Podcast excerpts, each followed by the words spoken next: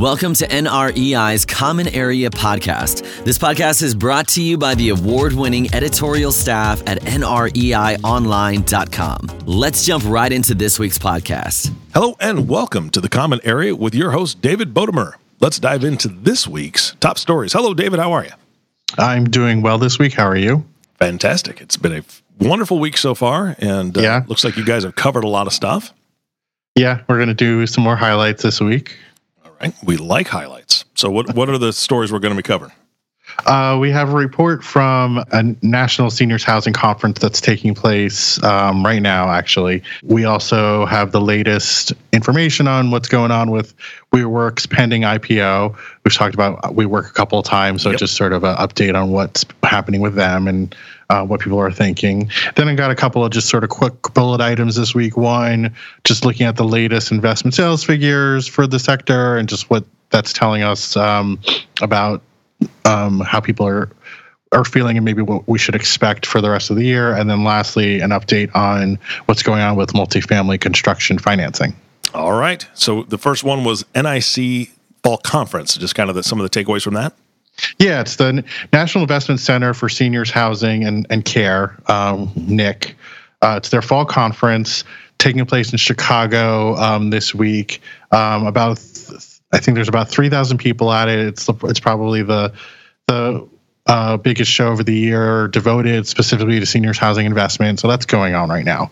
One one of the the things that that they were focusing on, at least in, in day one, this is sort of like recapping what happened the conference is kind of like while we're recording this conference is sort of in in progress so this is this was what i'm going to talk about is stuff that came up during the first day and then um, next week we might might touch on stuff that happened in the, on the rest of the conference All right. Sounds good. um, so so day so one of the big points of discussion during the first day of the conference uh, was identifying an opportunity in the sector that may be underserved at this point because because typically private pay seniors housing uh, has a fairly high price point and then you have public publicly funded or uh, Medicaid, you know, people who are who are using on Medicaid um, at, at sort of like are, are in another part of the seniors housing space.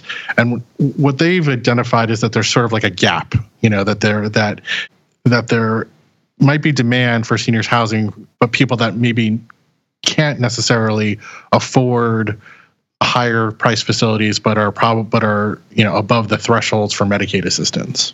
All right. So, according to so a study that they did, that there's going to be over 14 million middle income seniors by 2029, uh, which is about six million more than today. And this is a again a, this is a part of a market part of the market that that that they're identifying as not currently being served by the seniors housing sector. It. I mean, that's that's a huge chunk. Yeah, um, you know, it just goes along with the aging population. It goes along with, um, you know, just other macro trends. Uh, but just having this this segment of the population that might not have a solution if the market continues the way it's going right now. Yeah, that's a scary thought for a lot of people. Yeah. So you know, and again, like so, so NIC is is primarily you know dealing with private companies that are and investors who are in the space. So what they're saying is what their study's saying is that if you know the the biggest stumbling block here would be the would be the costs for you know the out of pocket costs for the residents. Mm-hmm. So if there's a way, so like they're identifying essentially a, a, an opportunity that if we could if the you know carve out a part of the sector that is below the current average costs and may be able to you know ex, uh, soak up some of this potential demand for people that currently there isn't a good fit for in the in the existing seniors housing space.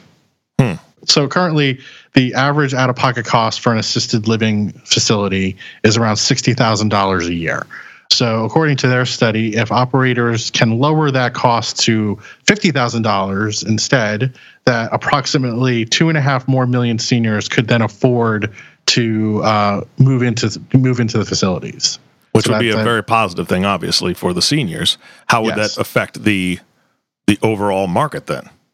So I think it like what you know. If, obviously, if they're paying less out of pocket. It, means that that they you'd have to find a way to cut your expenses if you're going to lower the price. You know, be able to lower the price point for um, seniors moving in. So I think that's that's I guess the, the, the ultimate like one of the takeaways or what the uh, uh, uh, or the challenge I guess that they're trying to push forward is that for operators you know, if you can find a way to lower your cost of capital or somehow lower your cost of operations without sacrificing the level of care that you're providing at these facilities, then then you might uh, then it creates the opportunity for people that currently couldn't come to actually now take it, you know, live in the facilities that they that they would need to. Do you think this will start a trend to build larger facilities to be able to have more seniors in bulk for lack of better terms. I mean, really, right? I mean, if you're if you're lowering it by ten thousand dollars per year and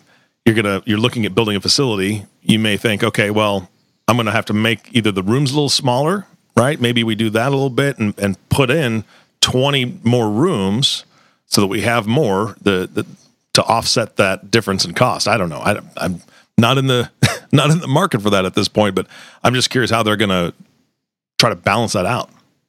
Yeah, I think it's. I think that's the open question, which is, you know, it, I don't. I don't know if they necessarily have like a one one set recommendation for how yeah. um, costs could be streamlined, but they're just sort of like providing a figure for if you know if the you know kind of throwing it back to the industry. If you, if you can do X, then it will mean Y for for for serving potential demand in the space. And and and again, and they're pointing at this as a potential growing demand in the next you know decade or so given the number of seniors they're projecting that would fall into an, an income range um, that could be served if the costs just weren't so high. Yeah. No that makes sense. So i thought that was um, you know I, you know they put out I, I, think we I think we actually wrote about this study earlier in the year and there's a story on our site about it um, but if you just go to the the takeaway, you know, the takeaway piece itself has a link, I think, directly to their report, to the write up we've done, and a couple of other supporting um, points that are related to, the, to, related to some of these broader points that that um, that I just talked about. Yeah, definitely, people should go check that out. Yeah.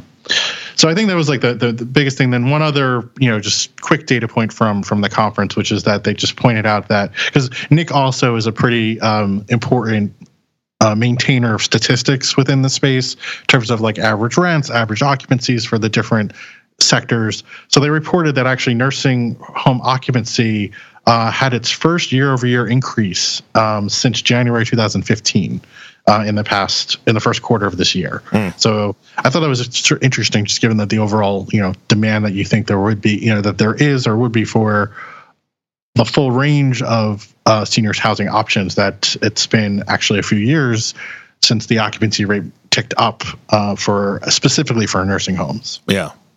So those are the main the main points from from this piece, um, and now I want to move on to uh, talking once again about WeWork, which we've which we've talked about a few times on yeah. this podcast. I like WeWork so far. Yeah. well, a lot of people do, and a lot of people have questions, and um, that's I think that's what makes it such an interesting story. Um, I think for me, the what's emerged as you know, I think what's been interesting is you know we're now they filed for an IPO. So with that has come a whole new layer of transparency about the company. Things mm-hmm. that we uh, had questions about. You know, this company had has created so much buzz, and they've spent. You know, they raised a lot of capital, private capital. You know, had had all sorts of private investors come in and and helped fuel their rise. Uh, and then we were always wondering, like, you know, how are they making money? Yeah. the more that we've gotten to look under the hood, okay, they're not making money. They're push, but they're still like have so much buzz around around this potential going public. You know much more than you would think for and i think part part of what it gets at is like whether you understand WeWork as a real estate company or something else.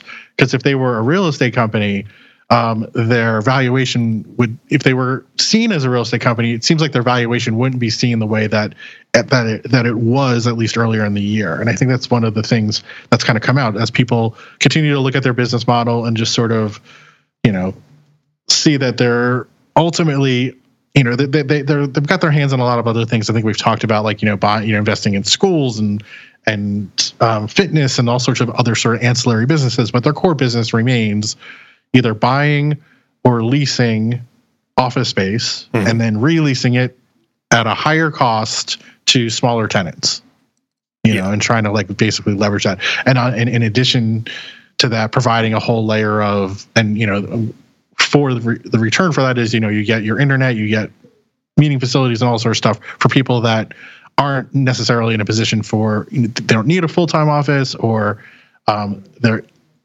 transitioning to the point where they're gonna where they would would open a full-time office. WeWork is is you know your incubator space. Yeah. Do you, do you think people are looking at this point through rose-colored glasses because of all these other bells and whistles kind of things that you're bringing up I think they were and I think that's like I think there's that's that's we're in this process of like where those glasses are at least partially coming off because one one thing that's happened is that um earlier in the year, back in January, when first started talking about this IPO and people are still trying to we're trying to figure out how much the company's worth. The estimates of its valuation were, were as high as like uh, almost 50 billion dollars. Mm. And now people believe it's actually more like 20 billion. Oh, yeah, that's a so, that's a slight loss on that one. Yeah, so um, that's as far as we know, I mean as far as they're they're saying and as far as we know they're they're intending to move ahead with this IPO at the end of the month, but I think there's no people raising questions about whether it's going to happen because because of these kinds of questions about its business model and its prospects and what kind of company is it is it actually.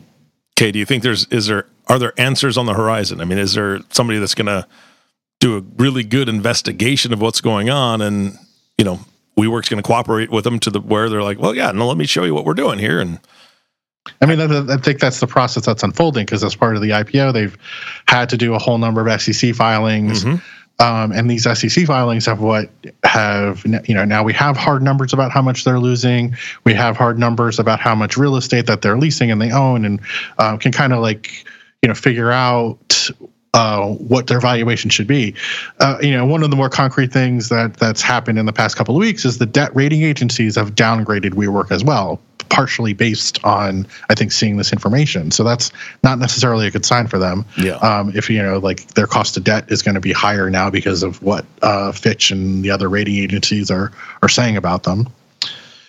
So, and I think there's still the question about you know when are they going to make, at what point do they stop spending so much money and start posting uh, profits as opposed to quarterly losses that they're currently um, logging up at quarter after quarter after quarter at this point. Mm-hmm. Yeah, that's. I'm sure everybody wants to know that. yeah, uh, I think the other question that that that came up in the in the piece that we did is, um, you know, now landlords who have to this point, you know, I think I think landlords have also had sort of a landlords have struggled, I think, to to figure out whether or not they should rent space to WeWork or not. And I think up to now they have, but they're starting to see WeWork more as a competitor to their core business, um, even while they're a tenant. So, like, okay, are you know, we is WeWork gonna like come in and and provide and offer um, space or offer you know steal somebody that could actually be a permanent office tenant instead. Mm-hmm. Yeah, I mean that, so, that would be my concern. Yeah, so I think that's you know that's that's coming up. So I, and if that you know, at this point, you know, landlords have certainly leased a lot of space to WeWork across the country and even in across the globe. So I don't know if that's going to slow down or not, but that's but it's potentiality as well. I guess that that's being raised by um, by people that we are talking to. Yeah, there seems to be a lot of ripples in the pond with this situation. Just so many layers that that need to be evaluated. I guess. Yeah, and for me, it's just like you know, we we spent a lot of time talking about this company. That in the grand scheme of things, you know, if they were just if they just build themselves as a real estate company, you know, there are there are other companies that that do co-working space, that do flexible office space, that don't have that that have similar size portfolios. Maybe not at this point. I, I don't know. Um, where they all rank out, but don't get the attention that we were. You know, they, have done a tremendous job of getting a lot of buzz about themselves, mm-hmm. and I mm-hmm. think they've done it, and that that has partly partially fueled the this IPO investor interest. But then I think increasingly what we're seeing is that like, all right, you know, if one of these other companies that essentially does the same business, flexible office space, co-working space, if they were doing an IPO, they wouldn't be getting this kind of attention. Yeah. Uh, and some of them already are actually already public companies and are not don't have those kind of valuations that that that what we're talking about around WeWork. So I think that raises some, you know, that that raises some big questions. Yeah. Um, so I think what we're going to see is hopefully within another, I you know, at this point they're doing their roadshow. Um, I think the IPO is scheduled for around the end of the month. So I think soon we'll have, um, you know, we'll have an answer as to what, if they proceed with that, what the mark, an answer as to how the market is going to value them, and then I guess we'll see going forward what their operations look like. All right. Well, I know you'll keep us posted. Yeah. So you know that's just our latest uh, checking on WeWork. Hopefully we you know we will. I guess we'll probably have a maybe a couple maybe one more before the IPO, but hopefully we can um, talk. You know we'll try to talk about some of these the other parts of the business too. Yeah.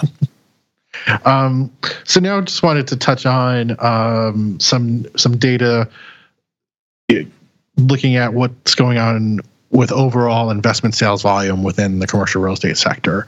A couple of the big data providers and brokers put out have put out first half numbers, um, and overall, what we saw in the second quarter is um, a year-over-year gain in overall investment sales volume. According to CoStar, they put the figure at 130 billion dollars for the second quarter, which is a 14% year-over-year increase from the second quarter of 2018. Um, but with that, they've also raised they as well as CBRE as well as Real Capital Analytics, other um, people that are watching the space, uh, raised the prospect that you know there might we could be seeing a slowdown in, in investment sales activity. Mm-hmm.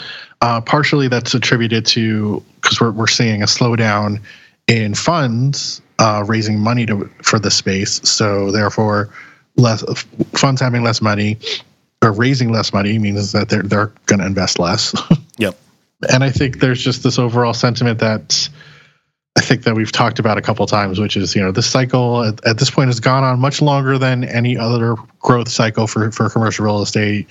I think there's just a general level of caution about a the length of this cycle and b some uncertainty about the overall economic conditions that may just lead to people taking a little bit longer, thinking a little longer about about the deals they're making right now. Of course, I mean a lot of people are talking about a lot of advisors out there are talking about what's up with the next recession. We know one will come at some point. We don't know when, but here's you know some of the indicators that we're seeing. So I right. think it's I think it's wise to be cautious from any standpoint. Um, so it makes sense that they are at this point. Yeah, and I think that the question is for real estate, uh, how you know, if there is a broader recession, how much will it hit commercial real estate sector? Mm-hmm. Um, to, so I think it depends on where we see the slowdowns. What's the cause of the slowdown overall? How much you know? Anything that's going to affect demand will will trickle down to affect demand for real estate. So, you know, I, I don't think there's a there's a, a scenario where we have a recession and real estate just floats by, but uh, I think certain certain factors could have a greater impact on on how deep and how how how much the commercial real estate space gets affected by it. Yeah, and, and absolutely. I'm just not ready to patent my crystal ball yet. So yeah, once I get that done, David, you and I'll have another conversation. But yeah, exactly. Nobody knows. Yeah, um, another another notable trend though within looking at what's going on with investment sales is that foreign investors with uh, foreign investors in U.S. property uh, became net sellers of real estate, U.S. real estate, for the first time in seven years. Mm. So that was sort of an interesting takeaway that that was pointed out um, as a warning side, specifically by CBRE and uh, RCA said they did say that it's a flashing more of a yellow light than a red light when looking at that at that figure, but you know they both they, they both pointed to it as an interesting data point about what's been going on in the market. That foreign buyers are um, have pulled back a little bit for the first time in a, in in, in a while. And when looking at U.S. real estate, yeah. Either way, it's a flashing light, and that's uh, it's still going to make me pause, right? So, yeah, yeah. So, I think net net deals are getting done. It's not like deals are not getting done. People are still buying commercial real estate. Um, there are still a lot of there's still a lot of money that wants to wants to get the returns that commercial real estate can offer, especially uh, I think with you know what's going on with interest rates. There's you know the just the the relative yields um, makes real estate still an attractive proposition if you can you know if you feel pretty good about the that property's leases and underlying tenants and all that kind of stuff but there you know I think there's a little bit of caution that we should be aware of mm-hmm. Mm-hmm. so that's kind of like what those numbers are telling us um, our last piece that I wanted to touch base on um, is also a similar similar kind of sentiment, uh, but in this case, we're looking at multifamily development and specifically construction financing for multifamily development. We're finding that um, suddenly, because of how much the cost of construction are rising, lenders are becoming more hesitant to finance development. Yeah, yeah. Lots of he- a lot of hesitation in these stories. Yeah, with, with, good reason, I'm sure. Yeah. Um, again, like I said, similar similar kind of feeling. We're late in the cycle. Mm-hmm. Um, we people feel like me, you know, that at some point we're there's going to be dip. So just no one's tapping, you know, full stop on anything, but there's just, you know, people are just trying to be careful. So they're not being as aggressive with loan terms. They are um, not being as aggressive with investment, as we talked about in the last story. But specifically here, what we're talking about is that in terms of like the kind of terms that lenders are giving multifamily developers is now they're only like uh, maybe two years ago they were willing to finance a, d- a development at 65% uh, loan to cost now they're saying 60% loan to cost they're not keeping the the they're not keeping pace with the the way that the cost of construction are rising on a year over year basis which is partly being affected by um, tariffs and to be to be uh, you know kind of bringing the full context here. Uh, you know some some material the cost on some materials is rising 10 to 15 percent annually at this point. So development's getting more expensive. Lenders are not keeping you know are not willing to uh, lend money to keep pace with those rising costs. So that's going to put some additional pressure on developers uh, in terms of how they're if they're able to, to to move ahead with projects or not because they're either going to have to put more of their own equity in, you know, or they're going to have to pencil their deals out to accept a little bit lower yields than than they were were anticipating because of their you know because their capital costs and the amount of capital they're getting from lenders is, is different than what it was a couple years ago. Got it. So it's not to say that you know lenders are again that lenders are not financing construction, but they're just being more cautious. Mm-hmm. sort of like the sort of our theme That's for the, the day. Theme for the day. Yeah. so Sesame Street had what letters and numbers and things, and today the word of the day is cautious. Yeah, yeah. I'm feeling very, very self conscious about saying it a lot, but I don't know. You know, other than saying hesitant, cautious. That's, yeah. I. But that's that's that's what we're that. But people we're talking to, that's what they're saying. That's uh, that's it. Those are the facts. That's what we yeah, deliver. Facts. So so you know, that's I think you know that as with all of these stories, I think you know folks should go to the website. We you know we talk to a lot of folks in the space, so there are people who experts on all these pieces that we've quoted, links to the full reports on all four of these pieces. So please go to you know nreionline.com um, to check check them all out. Fantastic, and there's other headlines that are on the website that they should be checking out. Um, how long will true diversity elude commercial real estate? Could a recession impact boutique fitness studios more than big box gyms? And another one student housing developers focus on tier two schools for new projects. So those are all on the web, ready for people to, to download and read. Exactly. Those are, yeah. We had a little bit, uh, a little bit less this week because of the holidays, but we still have still a lot of coverage for people to check out. Absolutely. All right, David. Thank you so much for your time. Thank you. All right, and thank you all for listening to the Common Area Podcast with David Bodamer. If you have not subscribed to the podcast yet, please click the subscribe now button below. This way, when David comes out with a new podcast, it'll show up directly on your listening device. This makes it much easier to share these with your colleagues. Thank you so much for listening today. For everyone at NREI, this is Eric Johnson inviting you back next week for all the news that matters to you. We'll talk to you soon. Thank you for listening to the Common Area Podcast. Click the subscribe button below to be notified when new episodes become available.